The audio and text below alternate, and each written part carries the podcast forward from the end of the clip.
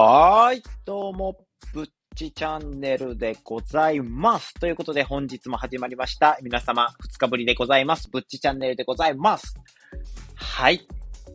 えー絶妙にね、日が空いてしまいました。毎日投稿するって言ってない、言ってるやないか、ボケお前っていう話、リスナーさんもいてると思うんですけども、非常に申し訳ございませんでした。えっ、と、なぜ2日も空いたかというと、まあ、1日はちょっとあの、ズームで友達と飲み会とかしとって、で、まあ、できなかったと。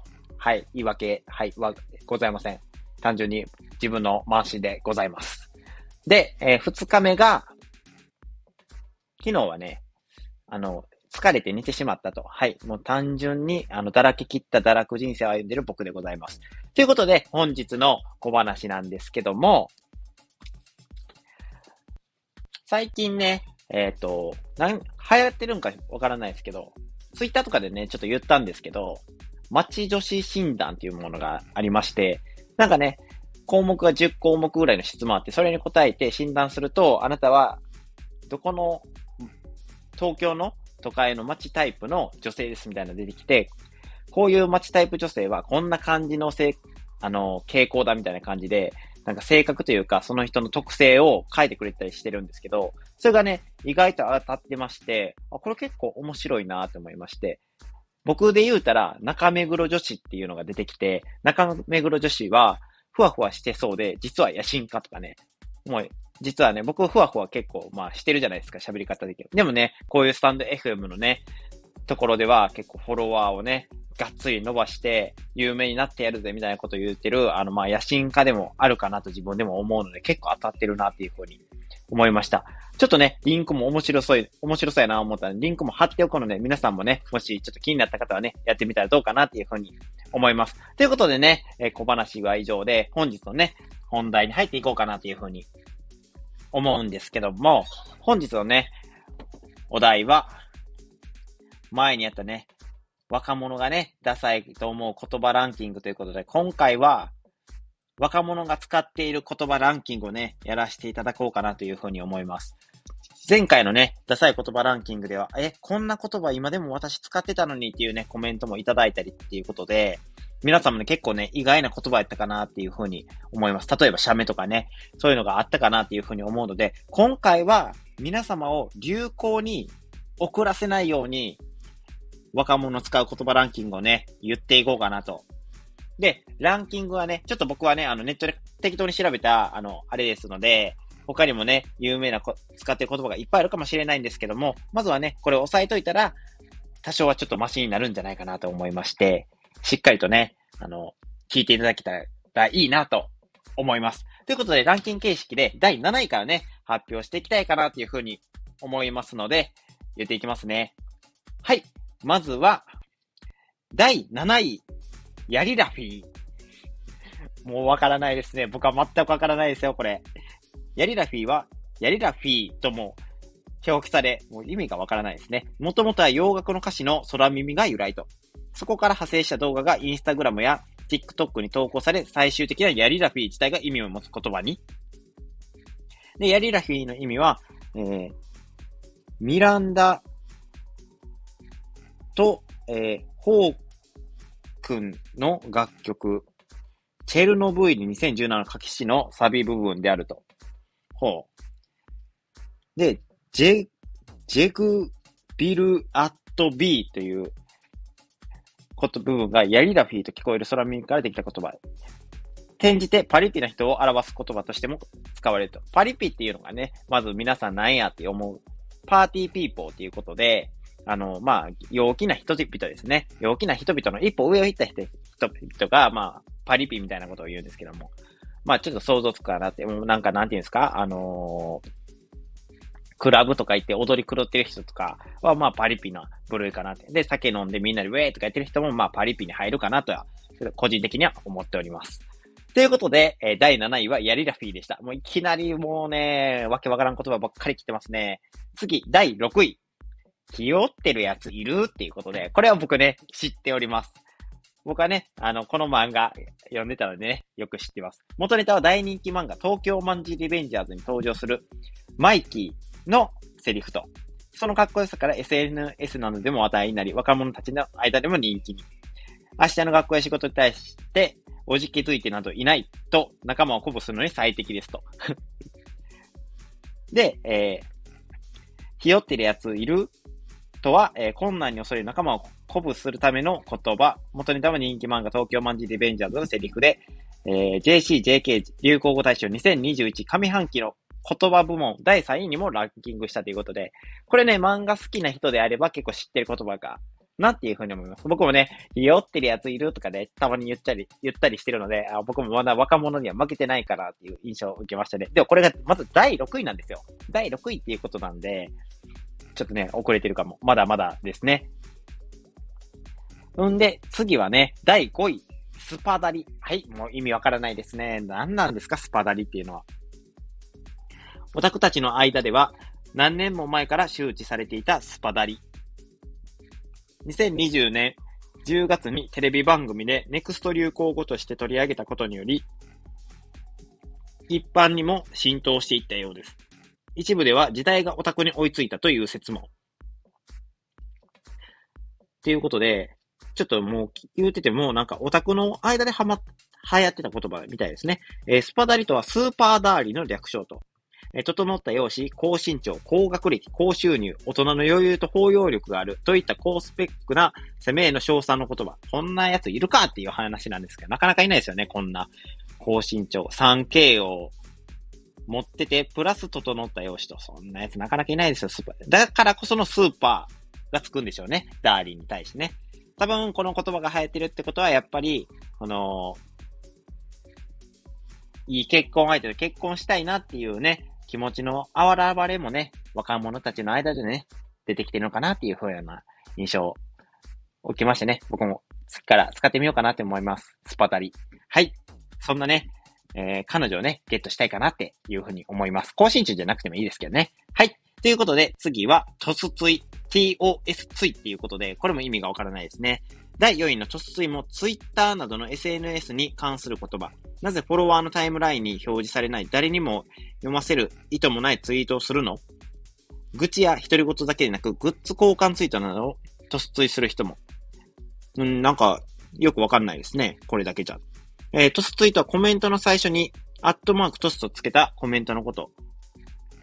ツイッターでフォロワーのタイムラインに表示される、誰にも読ませる意図もないツイートのことっていうことで、あ、なるほどって、今これでやっと使い方がわかりました。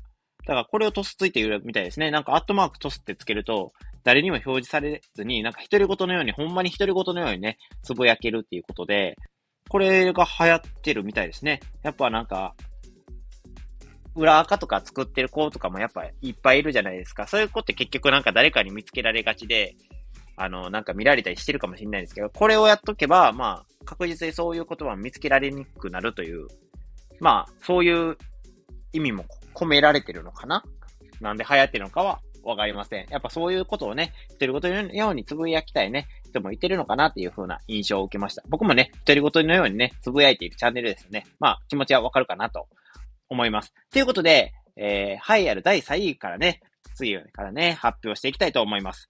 まず、第3位は、ということで、ちょっと待ってくださいね。これ、ちょっとページをね、戻るので、ちょっと待ってくださいね。第3位は何でしょうかね。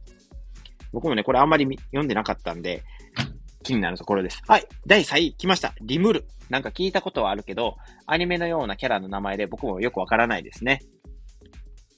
はい。リムルとは Twitter などの SNS で使われる言葉。えー、リムーブするの略語で、一見喧嘩別れや絶縁したように感じてしまうのはなぜ？ということで、ほー、意味がわからへんなーっていう感じで、ちょっと意味を読んできますね。えー、リムルとはリムーブすること。リムーブの意味がね、あんまりわかってないです。英語が苦手なんで。の略語、主に Twitter などの SNS において、フォローして自分のタイムラインに表示するように設定したアカウントをフォローから外る、外すことっていうことで、あ、